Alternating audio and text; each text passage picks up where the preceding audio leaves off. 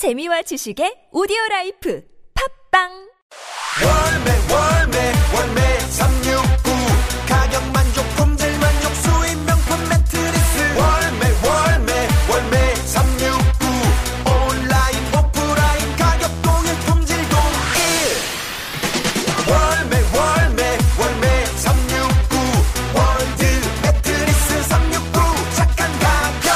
매트리스 369. 온 오프라인 동일 판매.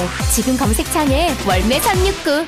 안녕하세요. 육중한 밴드의 육중한 강준호입니다. 닭똥집이 벌벌벌 닭다리 덜덜덜 잔업 차오라 지친 몸 소주로 달래네. 에이! 우리의 가슴을 뜨겁게 했던 민중가요가 초대형 콘서트로 다시 태어납니다. 다양한 색깔을 지닌 가수들이 각자의 스타일로 부르는 민중가요 콘서트. 2020년 2월 1일 올림픽 체조 경기장에서 청춘들아 모여라! 한바탕 놀아봅시다!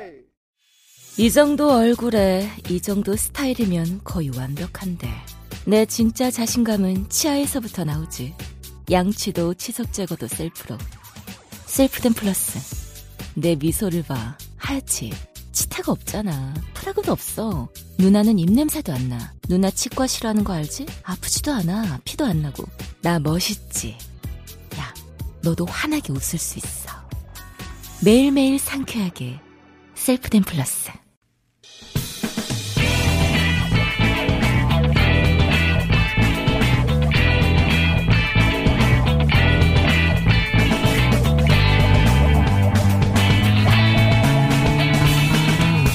김어준의 뉴스 공장.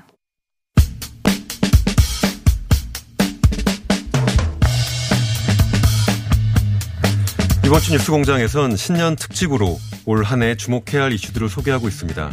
오늘은 강제동원 피해자들의 배상 문제 어디까지 왔고 어떻게 풀어야 할지에 대해 고민하는 자리를 마련했는데요. 저와 함께 이야기를 나눌 두 분 소개해드리겠습니다. 먼저 민족문제연구소의 김영환 대외협력실장님 나오셨습니다. 안녕하세요. 새해 복 많이 받으십시오. 예, 그리고 제1교포 3세로 일본의 한반도 이슈를 알리고 계신 코리안폴리틱스 서태교 편집장님 나오셨습니다. 예, 안녕하십니까. 새해 예. 복 많이 받으십시오. 예, 아유, 제가 두 분한테 다 인사를 받았어요. 두 분 다 새해 복 많이 받으시죠. 네, 고맙습니다. 그 편집장님 이력이 독특해요. 뉴스공장 처음 나오시는 거기도 하고 잠깐 설명을 해주시면 좋을 것 같은데 한국에서 일본어로 된 매체를 운영하고 계시고 또 일본 야후재팬에서 기자로도 활동하고 계시죠. 예. 그러니까 일본이 이제 한반도에서 일어나는 이슈들이 굉장히 좀 얇게 보도가 됩니다. 그건 좀 심층적으로 좀 깊이 봐가지고요. 그 뉴스를 쓰고 있습니다.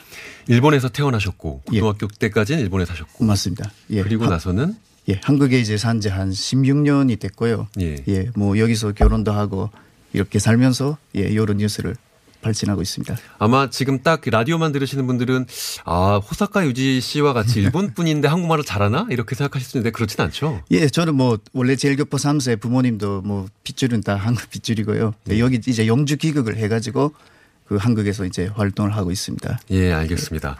그 김영환 실장님은 사실 제가 뭐 활동하면서 엄청 친하게 지냈던 분인데 뉴스공장 special MC를 제안받을 때 아, 내가 김영환 실장님이랑 같이 나오면 좋겠다는 생각이 들었습니다. 왜 아, 그러냐면 영광입니다. 예, 김영환 실장님이 아침에 일어나서 가장 먼저 하시는 게 네, 라디오를 듣는데요. 주파수는 원래는 이제 90, 음, 5.1이 아니고 98.1을 맞추고 있는데 7시가 딱 되면 이제 뉴스가 나오죠. 오늘의 주요 뉴스. 그래서 모 방송의 주요 뉴스만 듣고 7시 6분에는 제가 95.1로 옮겨서 9시까지 매일 듣고 있습니다. 뉴스 공장. 너무 뉴스공장 한참 계속 어디 저희랑 어디 가도 뉴스공장만 듣고 계셔서 예. 이런 애청자가 있나 예. 싶었는데 예. 제가 세상에 여기 special MC를 하게 돼서 무조건 김영환 실장님이 같이 나오는데 근데 정작 뉴스공장은 처음이시죠? 예, 처음입니다. 근데 오늘 아침에 제가 여기까지 오는데 택시를 탔는데 택시 기사분들도 듣고 계시더라고요. 많은 분들이 듣고 계시는 거 실감 하고 있습니다. 아, 예, 이런 따뜻한 얘기로. 그 민족문제연구소 단체도 조금 소개해 주시면 어떨까요? 예,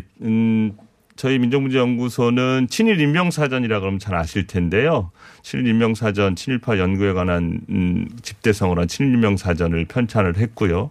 그리고 또 저희들이 식민지 역사박물관이라는 걸 개관해서 일제 그런 과거 청산 그리고 한국 내 친일파 청산 운동을 계속해서 벌이고 있고 또 올해가 잘 아시겠지만 조선일보 동아일보 100주년을 맞이하는 해입니다. 이런 그런 보수 언론의 친일 행적에 관한 것도 올해 가장 큰 활동이 이- 이슈가 되고 있는 것이고 또 하나 저희들이 열심히 하고 있는 것이 이런 강제동원 문제 해결을 위해서 지난 20여 년 동안 일본 그리고 제일동포 사회와 연대해서 이 문제 해결을 위해서 오늘 이야기하고 있는 이런 재판들의 지원들을 계속 해왔고 어, 동아시아 평화를 위해서 어 주되게는 그 진실과 정의 그리고 과거 역사 청산을 주제로 활동을 하고 있는 시민단체입니다. 예, 아유.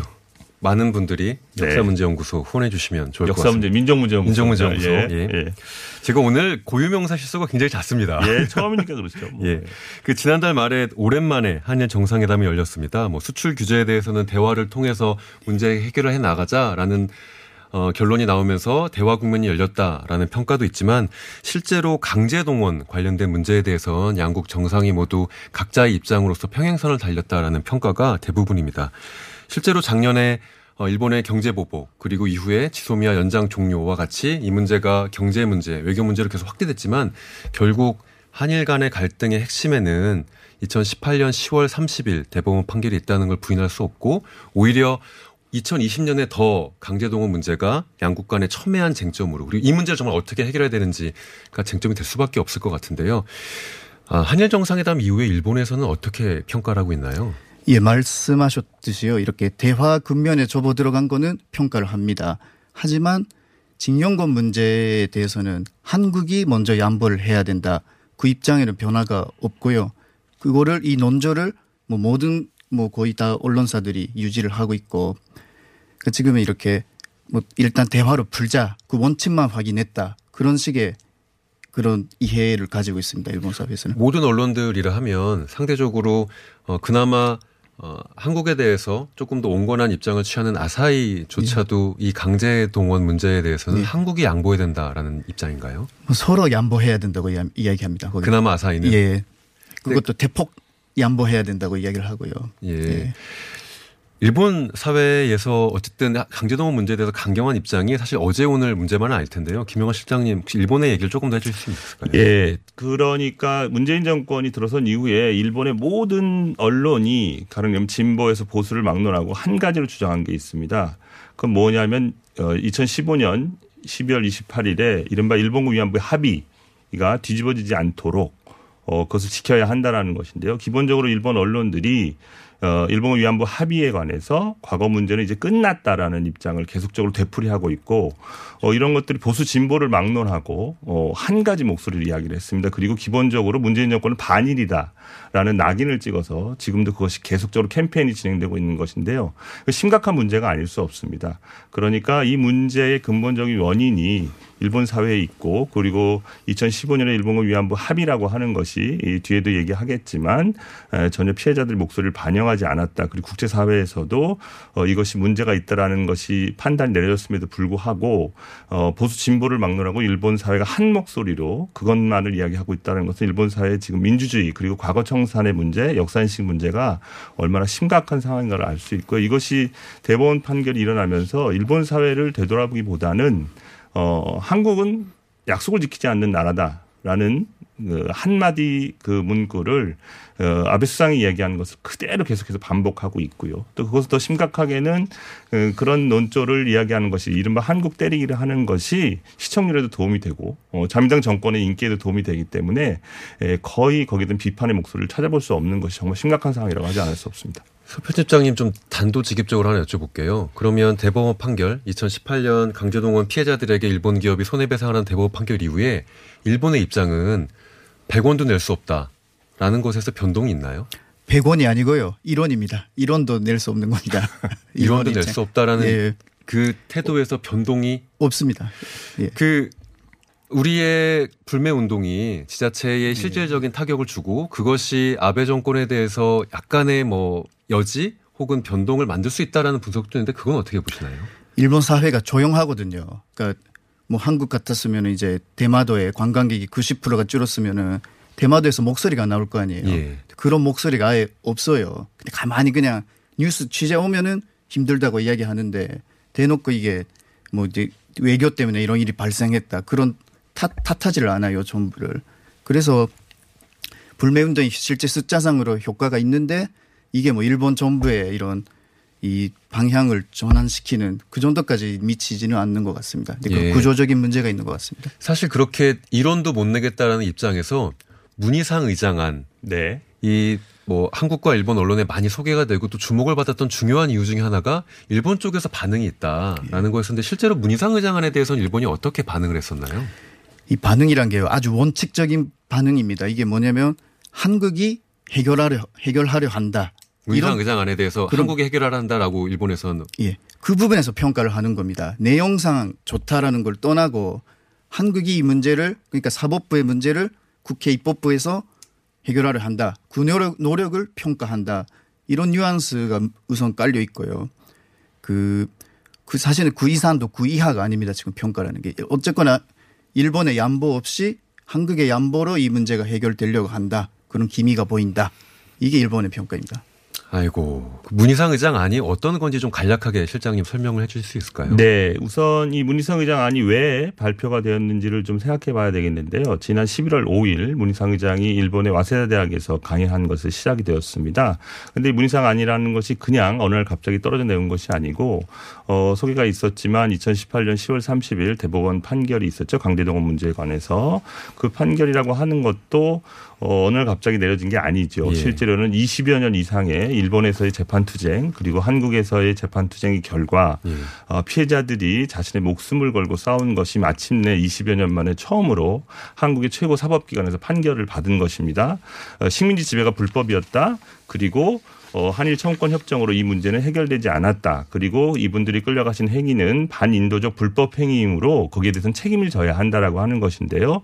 실제로 이 판결을 얻기까지 너무나 많은 어려움이 있었습니다. 왜냐하면 일본의 사법부에서 어, 판결을 졌고요. 한국에서 한일 협정이 문제가 됐기 때문에 65년 청구권 협정에 문서 공개 소송을 했고 또 그 결과 어, 소송이 다시 한국에서 시작이 됐고 또 그 사이에 어, 양승태 사법부 그리고 박근혜 청와대 그리고 외교부 심지어는 피고 대리인인 김앤장까지 가세해서 사법농단이 있었고요. 그리고 촛불혁명의 결과 사법농단이 밝혀졌고 그래서 어, 그 사이에 많은 피해자분들이 돌아가셨고 저희들은 그 피해자의 목숨을 대가로 한 사법농단이라고 이 재판거래라고 얘기하는데 그래서 마침내 2018년 20여 년 만에 길게는 25년입니다. 21년 이렇게 소송하신 분들이 승소 판결을 얻어낸 것이거든요. 2018년 10월 30일 대법원에서 그렇죠. 그 세계적인 판결을 역사적인 판결을 얻어냈는데 일본은 그때부터 국제법 위반이다, 약속을 지키지 않는다라는 한마디만을 계속 하고 있고요. 그리고 수출 규제 그리고 또 지금도 얘기가 나왔지만 거기에 대항해서 저희들 어느 누구도 이야기하지 않았는데 시민들이 자발적으로 불매 운동을 일으켰죠. 그리고 또 일본 기업들이 이 판결을 이행하지 않고 있는 것이 가장 큰 핵심적인 문제죠. 우리나라에서 기업 활동을 하면서 소송을 해서 졌는데 왜 판결을 이행하지 않냐? 그렇죠. 라는 20년 질문에 대해서 이상을. 답변하지 못하고 있죠. 그렇죠. 불법 을 저지르고 계속 있는 건데요. 거꾸로 생각해 보면 상상할 수 있겠습니까? 한국 기업이 일본에서 기업 활동을 하는데 사법부의 판결을 받았다.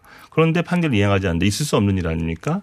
그래서 이제 이 문제를 강제 집행으로 들어가는 수순에 있었고 또 그러니까 당연히 피해자들 권리를 회복해야 되는 것이겠죠. 또 거기에 대해서 일본 정부는 계속 협박하고 있죠. 강제 집행할 경우에는 한일 관계는 되돌릴 수 없을 것이다. 그래서 이 문제를 봉합하기 위해서 이 안이 제출되는 것인데 에, 아쉬운 것은 이 문제는 사실은 70여 년 이상 싸워온 피해자들이 이 문제를 해결해서 노력해온 하나의 결과입니다. 그런데 에, 지난 12월 24일 한일 정상회담을 앞두고 예, 이 문제를 빨리 봉합해야 되겠다는 의도에서 이 안이 발의되는 것이 사실은 되게 유감스럽게 생각을 하고요. 예. 가장 핵심적인 내용은 기본적으로 어, 일본 정부의 책임은 묻지 않고 그리고 일본 기업과 한국 기업 그리고 한국 시민과 일본 시민들이 자발적인 기부금을 통해서 이분들 피해자들의 에게 위자료를 지급한다는 내용인데요. 기부금이 핵심이죠. 기금이 핵심입니다. 예, 예. 그리고 그것을 통해서 이분들이 갖고 있는 청구권을 법적으로 소멸시키겠다라고 하는 겁니다.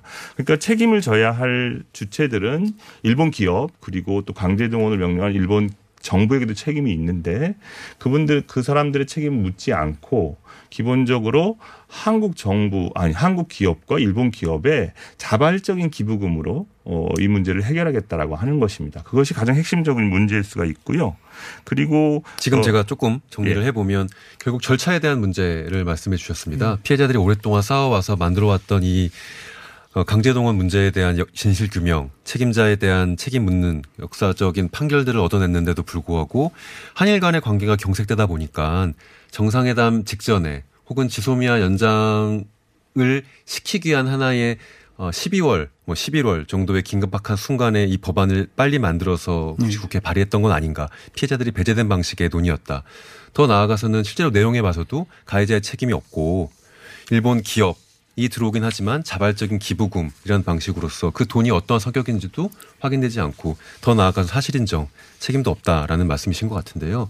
실제로 그게 일본이 굉장히 마음에 들어했던 내용 아니었을까요? 맞습니다. 예. 그리고 그리고 뭐 일본 시민의 기부라는 것도요. 저희 같은 제일 교포들이 일본 사람으로 취급이 돼가지고 일본 측에서 돈을 낸다. 그런 또 생각까지 하시는 것 같아요. 문희상 안에서는.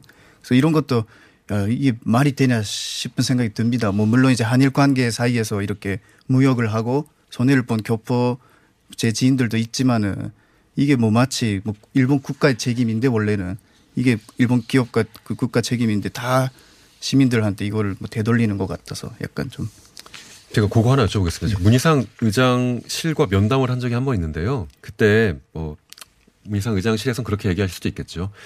어, 너희들만 피해자냐? 제가 피해자 대리인으로서 강제동원 피해자 대리인으로서 가서 좀 여러 가지 항의를 해서 너희들만 피해자냐라고 하면서 하나 예로 들었던 게 지금 일본에 있는 우리 제일 동포들이 이 한일 관계의 경색 때문에 얼마나 고생하고 있는지 아니야. 어쨌든 한일 관계 빨리 풀어야 되는 거 아니냐라는 얘기를 했었는데 뭐 저는 어, 그 자체에 대한 비판보다는 실제로 지금 일본에 있는 제일 동포분들이 이 한일 관계 문제 때문에 고생을 하고 계시나요?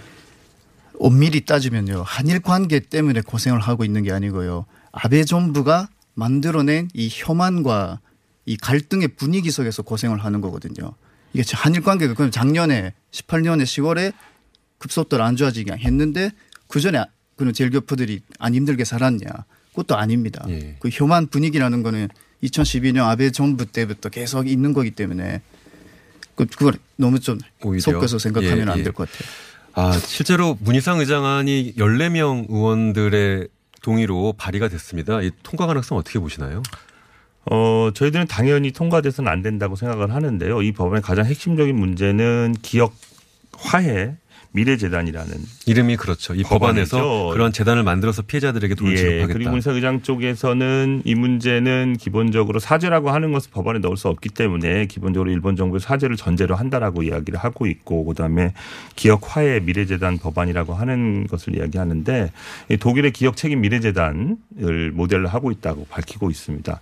근데 다른 점이 있죠. 책임이 화해로 단어가 바뀌었습니다. 핵심적인 건데요. 사실 인정과 일본 정부 기업의 책임을 묻지 않겠다고 하는 것이죠. 어느 누구도 받아들일 수 없습니다. 그리고 또 이에 대해서 시민들의 반응이라고 하는 것은 어 지금까지 이, 이 앞에도 지금 소녀상이 평화의 소녀상이 있지만 일본군 성노예 피해자분들이 20여 년 넘게 에, 바로 다음 주에 이제 29년째가 되는데요. 일본 대사관 앞에서 수요 시위를 계속한 이유가 뭡니까? 일본 정부의 법적 책임을 묻겠다는 거 아닙니까? 가장 핵심적인 데는 사죄와 배상이죠. 기부금 받겠다는 것이 아닙니다. 그렇기 때문에 에, 거기에 대해서 어 당연히 저희들은 통- 통과돼서는 안 된다고 생각을 하고요. 이 문제 해결을 위해서 같이 발의된 법안이 있습니다. 강제동원 희생자들을 지원하기 위한 특별법이 있는데요. 그런 것들은 기본적으로 이 정권이 들어설 때부터 저희 피해자들이 그 단체들 요구했던 거 아니고 지금 정부가 현재 이 문제를 지속적으로 조사하고 진상규명하고 하는 틀이 없습니다. 그래서 그런 부분도 어, 노력을 해야 된다고 생각을 하는데요. 예. 그 결국 2020년에 이 문제가 어떻게 될지를 전망하는 자리이기 때문에 아, 일본에서 이 문제를 결국 가해자 이잖아요. 강제동원 문제의 가해자는 일본 정부와 일본 기업이죠. 그 가해자가 이 문제에 대해서 지금까지 태도를 바꾸고 전향적으로 어쨌든 자신들의 책임을 인정하고 해결하려는 태도 변화가 가능할까요? 없을 거라고 봅니다. 없을 어, 것이라고 예. 봅니까? 예, 어디까지나 한국이 양보해야 된다. 이거는 그거는 이제 일본의 입장인데 예. 일본이 그러한 입장을 바꿀 가능성. 그것도 저는 거의 없다고 봅니다. 서태기 편집자님께서는 불가능하다, 없을 것이다. 예, 그게 왜 왜- 그렇게 보시죠? 아- 아베 신조 총리라는 그 아베 정권이라는 것 자체가요. 그러니까 우리 한국에서 생각하는 진보와 보수가 있는데 그 보수보다 약간 더 우측에 있습니다. 뭐 엄밀히 말하면 구구 쪽에 가까운 그 정체성을 가지고 있고요.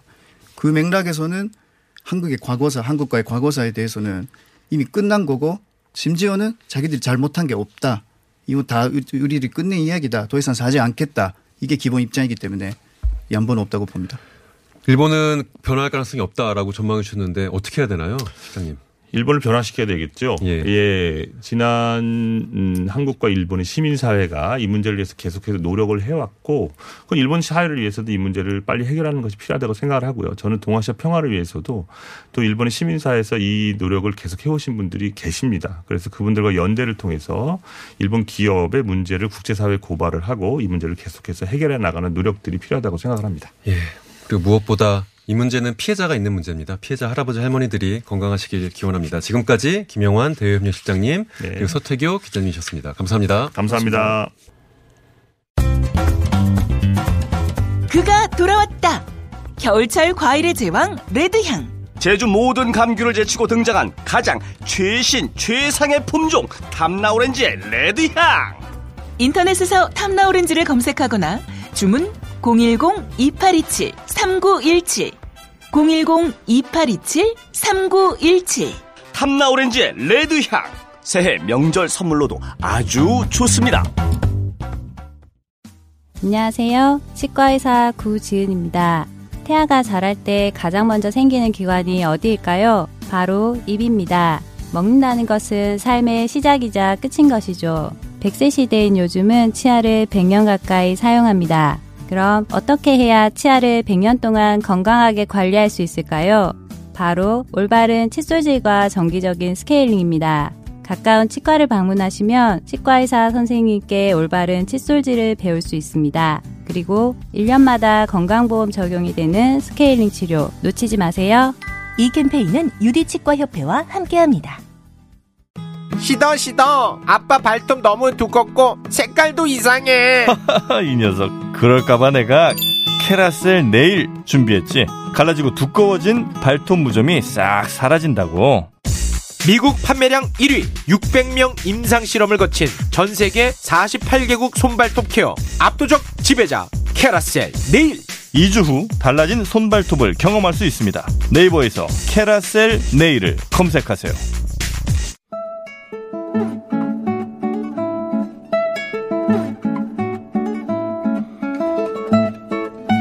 새해 첫 금요음악회에 반가운 얼굴들을 모셨습니다. 화려한 경력의 소유자 김용진 피아니스트. 안녕하세요. 반갑습니다. 피아니스트 김용진입니다. 예. 공장장의 일일 대타, 덩치 담당 고희석 클래식 기타리스트. 안녕하십니까 기타리스트 김어중입니다. 아, 부담되시겠어요? 어, 뭐 하실지 나중에. 악기를 손수 제작하는 능력자 손원진 percussionist 나오셨습니다. 안녕하십니까 어, 손원진입니다. 어, 너무 간략한데요 소개가. 예, percussionist입니다. 아이고 예. 그리고 통상은 원래 황교익 선생님이 중간에 들어오셨었는데 오늘은 좀 추우시다고 들어와서 앉아 계신다고 합니다. 황교익 선생님 나오셨습니다. 예, 황교익입니다. 예, 아이고 새해 복 많이 받으십시오. 새해 복 많이 받으세요. 예. 많이 받으십시오. 그 요렇게 대본이 왔어요. 근데 제가 이거 이런 얘기가 있나 싶었는데 또 있다고 얘기를 하시더라고요.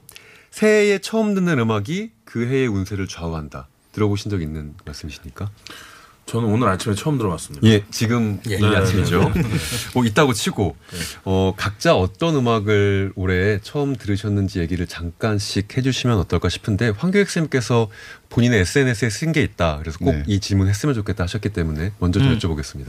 그 그러니까 딱 해 그 해가 넘어갈 때 그때 어, 올해 어떤 기분으로 살까 이렇게 음악을 떠올리다가 그 루 리드라는 가수가 부른 Perfect Day라는 게 있어요. 그- 그게 사실 뭐 좀 우울하고 이런데 그 짧게 해주셔야 됩니다. 지금 완벽한 날이 매일 매일 반복되는 으면 좋겠다. 그런데 그 완벽한 날이라는 게 퍼펙트이라는 게 별거 네. 없어요. 그냥 어, 잘 공원에 먹고. 그냥 뭐 산책이나 하고 내가 좋아하는 사람 옆에 있으면 그게 가장 좋은 날이다. 가장 완벽한 날이다. 예. 매일매일 그랬으면 좋겠습니다. 예, 고희석 기타리스트께서는 뭐를 오래 들으셨나요? 아 저는 그 송구영 씨님 예배 있어서 그래서 11시 반에서 음. 새해로 넘어가는 12시 지나서 그러니까 저는 찬송가를 처음 예. 듣습니다.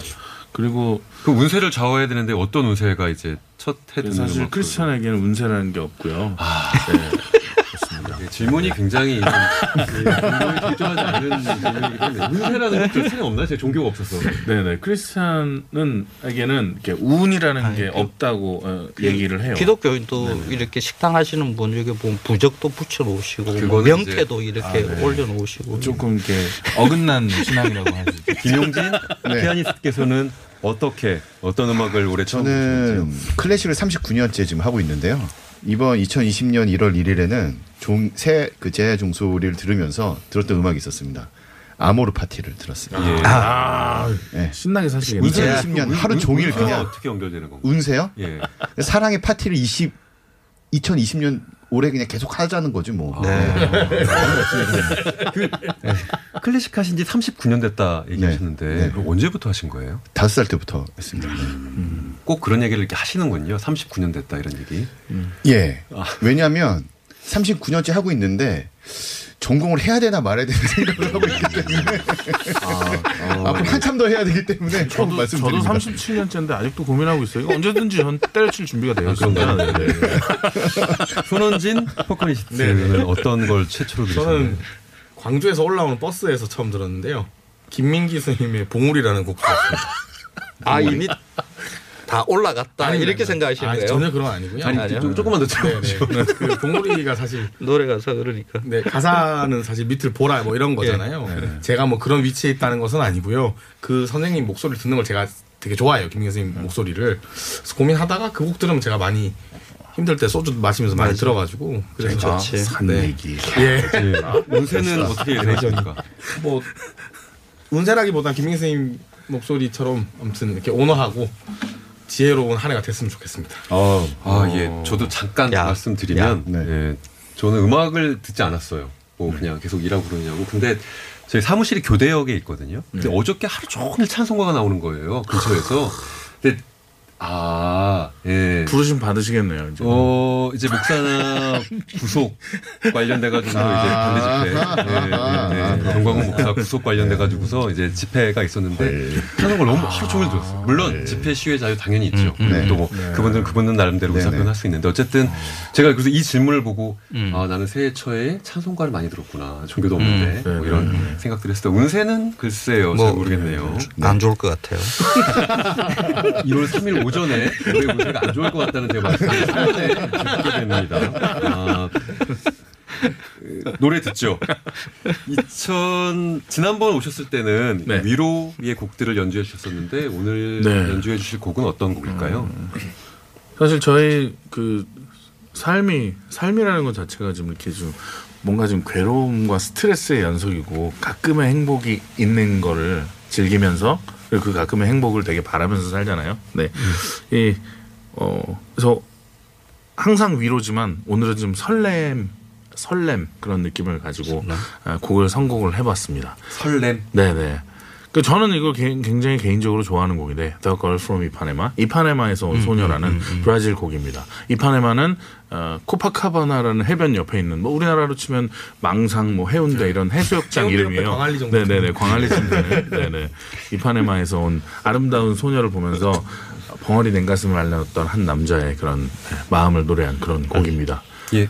하지만 그럼- 노래는 하지 않습니다. 기타 연주로만 합니다. 네네. 예, 그러면은 박수로 청해 보겠습니다.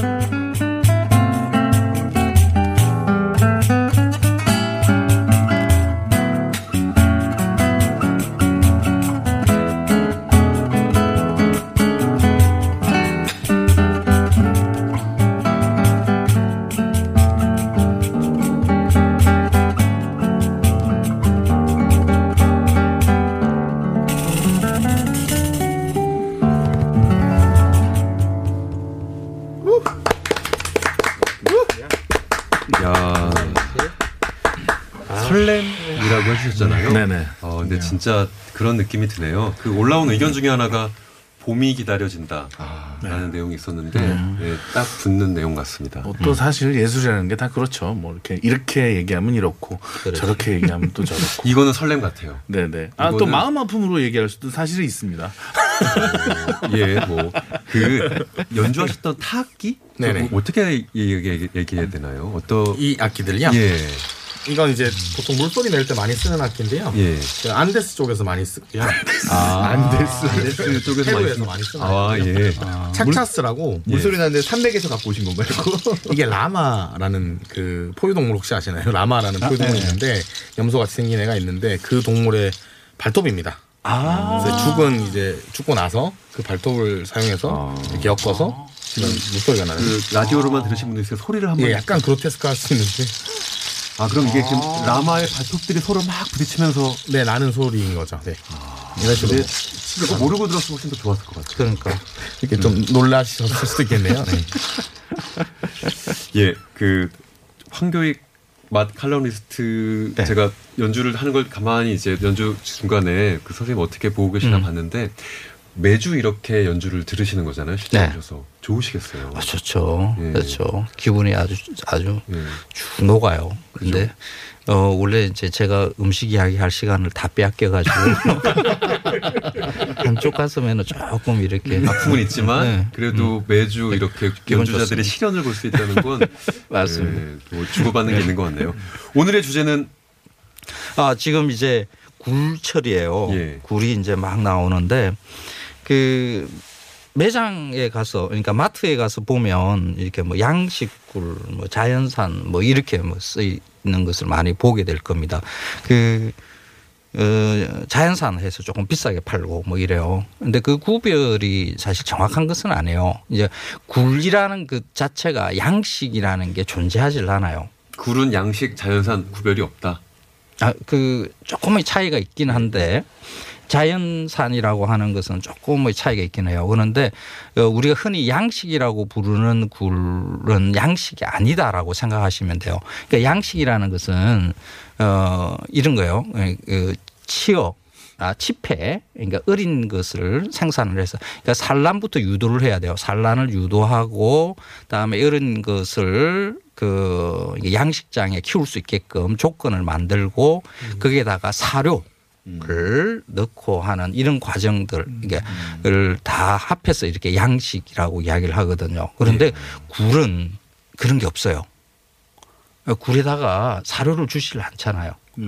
어 그냥 지폐를 어뭐 줄이라든지 어 나무라든지 돌에다가 이렇게 붙여서 그냥 물 속에다 집어넣어 놓는 거거든요. 그냥 자연 상태에서 자라는 거예요. 예. 그러니까 그 우리가 그 흥- 어, 양식 물고기 에서 우리가 떠올리는 뭔가 사료를 주고 인공의 무엇이 이렇게 가둬놓고. 드러는 그죠. 예. 그거하고는 다른 거예요. 그러니까 어 그냥 다 자연에서 크는 것이다라고 생각하시면 돼요. 그래서 양식이라고 해서 조금 뭔가 어, 그러니까 가격을 낮게 그러니까 맛이 좀 덜할 것이다. 뭔가가 뭐 다른 인공이 뭐가 들어갔을 것이다 하는 거 이런 생각은 버리시고 오히려 조금 그런 마트에서 좀 분별을 좀 해서 이렇게 이 판매를 하는 게 어떨까. 그러니까 굴을 키우는 방식에 따른 차이거든요. 그러니까 본인 자연산이라는 것은 굴은 이제 조간대에서 자라잖아요. 물이 바닷물이 들어오고 빠지고 하는 그 지역에서 자라는 거거든요. 그게 그냥 올해 돌에 붙어 있는 것. 그걸 캤다 그러면 그냥 자연산 이렇게 볼 수 있어요. 근데 그 외에는 어, 흔히 양식이라고 불리는 것은 하는 방법이 어, 줄에다가 굴을 붙여서 그냥 물 속으로 이렇게 내리는 방식이 있어요. 그게 가장 흔한 건데 그걸 수화식이라고 그래요. 다음에 그 줄을 조간대에 다가 물이 들고 나갈 때 빠졌을 때 바깥에 노출되게끔 이렇게 지주로 해서 세워놓는 경우가 있거든요. 그걸 어, 서해안 쪽에서 하는데 지주식이라고 이야기를 하고요. 어, 바다에다가 돌멩이를 막 던져 넣어놓고 그 돌에다가 굴이 붙게끔 만드는 방식이 있어요. 뭐 서해안 쪽에도 가끔 많이 합니다. 그걸. 어, 그래서 그걸 투석식이라고 이야기를 하고요. 어, 그 또 어, 예. 그 황육 선생님 제가 음. 실제로 이 어려운 얘기를 오- 대본을 하나도 안 보고 쭉 얘기해 주시고 있는데 네. 사실 내용이 조금 어려워서 조금 질문을 하나 드려보면 그러니까 자연산과 우리가 흔히 양식이라고 이야기하는 것들이 실제로 그렇게 가둬놓고 키우는 게 아니면 어, 우리가 소비자로서 그 양식, 자연산을 뭐 이렇게 구별해서 먹을 필요가 없다 이렇게 봐도 될까요? 그 그러니까 이 중에 그러니까 지주식이나 투석식이나 어, 또 하나가 이제 평상식이라는 게 있어요. 이제 망에다가 놓고 이렇게 평평하게 해놓은 자리에서 키우는 게 있는데 이거는 그 물이 빠질 때는 바깥에 이렇게 노출이 돼요. 그런데 이게 수화식이라는 것은 물 속에 내내 있어요. 그러니까 조간 때와 관계없이 그냥 물 속에 있는 거죠. 어. 이제 이 경우는 조금 달라요. 그러니까 수화식 하나만 그 그러니까 굴이 상, 성장한 성장하는 그 환경이 좀 다르다 이렇게 보면 돼요. 또 이걸 좀이 구별해서 이렇게 파시는 게 어떨까 마트에서 음. 수화식, 투석식, 지주식, 평상식 이러면서 저도 어려운 지금 저는 질문이 선생님 질문이 하나 있는데요. 아 지금 그러면 그게 지금 왜- 아니 양식과 자연산의 차이를 뭔가 정리하실 줄 알았더니 저는 질문이 있습니다. 네. 그 지주식이든 어째 서해안이든 어쨌든 간에 어, 제 간단하면서도 맛있게 먹을 수 있는 방법이 있나요? 지금 그 얘기를 안 해주시면 어, 예, 저는 청취자들이 예, 지금 예. 사실 굴을 가장 맛있게 먹는 방법은 바로 까서 먹는 거거든요. 씹어- 우리가 예. 지금 그 우리는 거의 다 깐 상태로 이렇게 유통되잖아요. 각굴이라고 해서 한쪽 면도 까고 해서 이렇게 하는 거죠. 이게 식당에서도 사실 그런 걸 했었으면 좋겠는데 그 외국에 나가면 굴 비싸잖아요. 굉장히 비싸게 팔아요. 이제 그왜 비싸게 파냐 그러면 어그 값어치가 있어요. 그 주문을 하면 그때야 비로소 요리사가 굴을 까거든요. 바로 까는 게 가장 맛있어요. 그러니까 굴 까는 그 칼 같은 거 이런 거 그 네네. 보면 인터넷에 보면 팔아요. 그걸 갖다가 사셔가지고 선생님 굴을 통째로 노량진에서 사셔서 그 집에서 어, 직접 굴을 드시는. 까기만 해서 먹으면 맛있는 건가요? 저희가- 뭐안 그렇죠. 딴 거 필요 없죠. 필요 이게 없죠. 약간에서 어, 예. 뭐 식초 간장이나 레몬이나 뭐 요거만 새콤한 거두 번째 음악을 들어야 되기 때문에 예. 황교익 선생님 말씀을 여기까지 들어야 되는데 저희가 묻지 못한 내용이 있습니다. 그러니까 뭐를 가 맛있는 건지 그 네 가지 구분 중에 그거는 다음 구분이 주에 없다고 말씀하셨어요. 다 맛있다. 다, 다 맛있어요. 예, 굴은. 그런- 왜, 그 구별 없어요. 그럼 왜 구분을 하는 거죠? 그 수화식이. 예, 선생님 그 얘기는 수화식. 네, 다처럼 이또 굴에 대한 얘기를 좀 더 그 다음에 공장장 오시면 해주시기 바라고요. 그 두 번째 음악을 듣기 전에 아마 두 번째 음악으로 오늘 방송이 종료될 것 같은데 어, 마무리 멘트도 지금 드려야 될 것 같습니다. 그 고의석 클래식 기타리스트 그리고 김용진 피아니스트 아니, 그 김우중 공장장 있으나 없으나 이건 마찬가지로 이제 percussionist 그리고 황교익 막 칼럼니스트 나오셔서 오늘 말씀 잘 나눠봤습니다. 그리고 진행의 저 임재성 변호사였고요. 두 번째 노래 잠깐 설명해 주시고 어, 시작해 주시죠. 네. 예. 두 번째 곡은 프랑스 재즈 작곡가 클로드 볼링의 곡이고요. 피아니스트이면서 예, 피아니스트이면서 뭐 배우도 했었고 너무너무 유명한 곡들이 되게 많아요. 뭐, 뭐 바로크 블루스라고 하는 곡은 한 10년 정도, 540주 정도 빌보드 차트에 계속 있었던 예. 굉장히 유명한 그런 아티스트인데 오늘은 기타랑 피아노랑 타악기랑 히스패닉 댄스 그래서 아마도 좀 열정적인 새해 첫날 좀 더 힘있게 좀 출발하시라고 그런 곡을 이렇게 평상시 들어보지 못한 리듬이실 거예요. 보통은 사, 3박자나 4박자인데 이 곡은 5박자예요. 그래서 좀 좀 더 설레 설레는 느낌이 있습니다. 이게 네. 밤에 이렇게 굴 까놓고 오. 와인 마시면서 댄스라는 네, 그렇게 노래도 그죠? 이게 좋죠. 어, 딱그 느낌인데요. 네. 5분짜리 노래라 시작하도록 하겠습니다. 연주 부탁드리고요. 아, 제가 오늘 어, 오늘 긴장하지 않은 스타일인데 확실히 이 자리가 무겁긴 무겁나 봅니다. 그래서 아, 처음에는 어, 실수도 많이 하고 버벅거리기도 했는데 그래도 어, 너그럽게 어, 이해해 주시고 앞으로 저도 어, 저의 프로그램이나 또 제가 하는 활동에 있어서 열심히 할 수 있도록 하겠습니다. 그러면은 연주 부탁드리겠습니다.